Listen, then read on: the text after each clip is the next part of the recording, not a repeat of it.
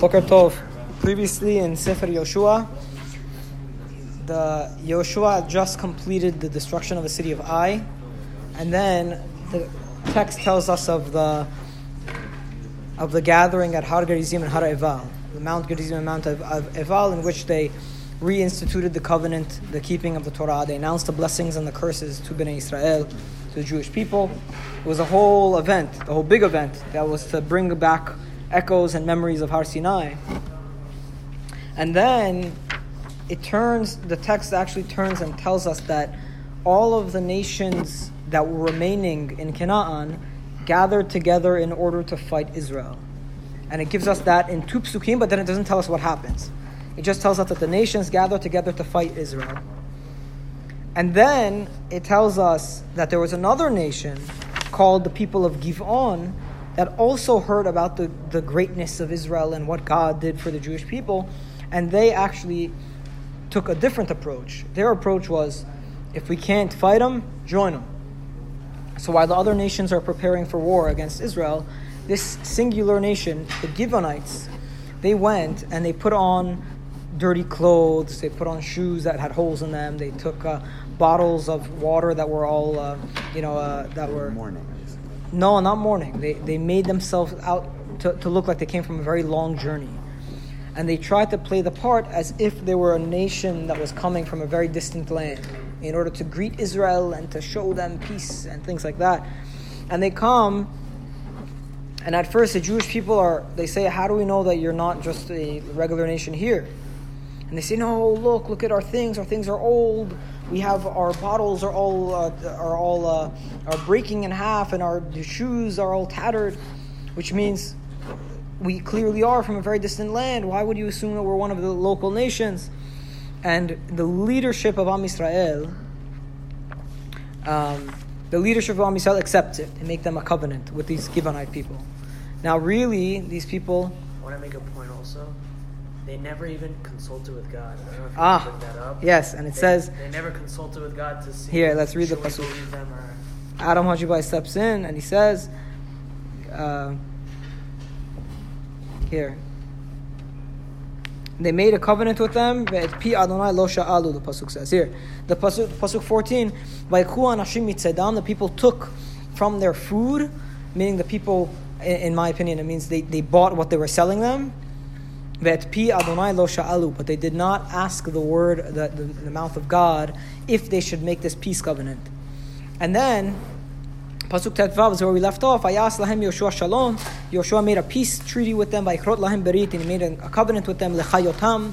To keep them alive. Vayishave'u lahem nesiyeh. And the leaders of the nation of Am Yisrael swore to the people. Now, what do we have here? Whenever in the text, you, you don't know. I mean, it's it's. Uh, I'll tell you what the text tell told us that when the people first came, it was the leaders of Am Yisrael who were more eager to make the peace, and it was the people, the, the rest of the people who were questioning them and saying, "How do we know that you're that you're even telling the truth? Maybe you're just a local nation that's playing a trick on us in order to win peace." So focus on. So, so notice that that it's this is driven by the leadership. That the leadership is is the one making the decision to trust them and to make this this peace treaty with them. Now pasuk tet zayin. We'll go back inside. And it was three days after they made a covenant with them. They heard that these Givonite people actually were close by and they lived amongst them, meaning they lived in Israel. So the Jewish people traveled and they went to their city on the third day. They went to the city of the Givonites. And they had four cities: Givon, Kefira, Be'erot, and Kiryat Yarim. Meaning it was a it was a stronghold. There were there were it was a significant population. Who who went to see them? Was it Was it the leaders or the people? I think it was, it was probably the leaders with a, the delegation of leaders with a, a, a, nice amount of people as well, because the people are going to play a part in the in the role, in the in the rest of the story. But the Jewish people who went to the city did not strike them, because the leaders of the of Bnei Israel they swore in the name of God. And now all of the people complained to the leadership. So this is like, you know, it, it's kind of like um, People can't go over the leadership. the straight people to can't God. go over over the leadership here, and they, so they're having respect for the leadership, but there is some tension there because they're upset with their leadership for having made peace with the people and falling for the trap that the people set. Okay, pasuk yutet. ויאמרו כל הנשיאים אל כל העדה, אנחנו נשבענו להם באדוני אלוהי ישראל, ועתה לא נוכל לנגוע בהם. So the leaders say to the nation, we swore to them in the name of God, God of Israel, and now we cannot touch them. Zot. This we will do to them and we will keep them alive. Alenu ketzef, so that there will not be a anger upon us, on the swear that we made to them. Meaning, despite the fact that we made the covenant with them, without asking the will of God, and despite the fact that we were wrong in our estimation, the fact that we made a swear ha- makes us obligated to keep that promise. And if we violate that promise, there's going to be worse of a punishment than what we incurred upon ourselves by, by this mistake. Okay? Pasuk kafal. "Vayimru alehem hanesiim yichyu." The Nesiim said, the leader said, these Givonites will live. "Vayu chotevei etzim v'shoavei mayim l'chol ha'edah kasher dibru lehem. And they will be, or they were, uh, choppers of wood and drawers of water for the nation as the, the said to them. So the nation is upset because they're saying these people shouldn't be around. We're keeping them alive for no reason. And it's a, it's a righteous uh, complaint that they have because Moshe commanded them many times that if you leave the nations as and they, you let them dwell in your midst, they will become like a thorn in your side. So it's not a good thing that we're leaving these people to remain in Israel, and the people are wary of that.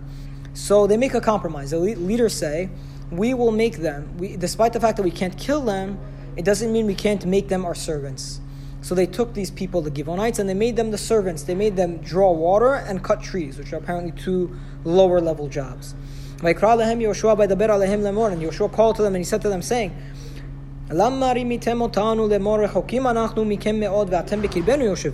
Yoshua calls them and says, Why did you lie to us saying, we are very far from you, uh, but while you lived amongst us? I mean, you guys claim that you were from a distant land, coming to greet us and make peace, and you really just lived in Israel. So ve'ata arurim atem, and now you were cursed. And from now on, you will never have, you will never cease from, you will never uh, cease from you to be drawers of water and choppers of wood. Meaning now, in terms of your occupation, you guys have become cursed. You guys, you will, you will be engaging in a lower level occupation. ויענו את יהושע ויאמרו כי הוגד הוגד לעבדיך את אשר ציווה אדוני אלוהיך את משה עבדו. And they answered Yeshua and they said, For it was told to your servants, meaning us, to the Gibeonites, it was told to us Gibeonites, what God told Moshe, his servant, Latit lachem et kol haaretz, to give you the whole land, ulashmid et kol yoshevei haaretz mipenachem, and to destroy all the dwellers of the land from before you. Vanirame od nafshotenu mipenachem, and we were scared because you've been commanded to destroy all of the land. we were scared. From? How do they know that God told Moshe like the exact words? Somebody. It's a good point. How do they know? How do they know that God told Moshe all of this? I, I don't know. I don't know. Uh, it's something we should look into. Guys.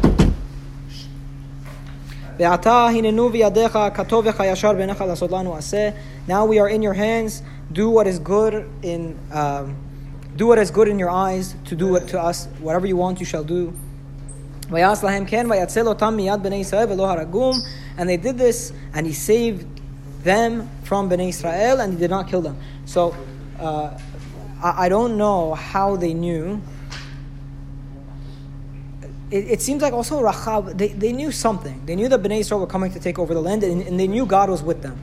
And deep down, they were all very scared. Could it be that they're just assuming that God told them that? Maybe.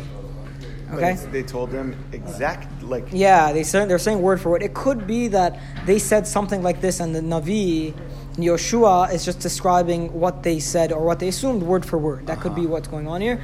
But we are in your hands. Do to us whatever you want. But Yoshua did not let the people kill them. So it shows that Yoshua had a, a certain level of restraint on the people. He controlled the people not to take out their vengeance on them. And on that day, Yoshua made them choppers of wood and drawers of water for the people. For the house of God and the place that will be chosen. So that's the story of the Gibeonites, and the reason it's important is a it shows that Am Yisrael is committed to their word. It shows that Am Yisrael is not led by a mob, and Yoshua could control the people when the people are angry. And also in the next story, the fact that the, the Gibeonites made peace with Israel is going to be the initiator of another war. So we'll see that as well. Amen. Amen.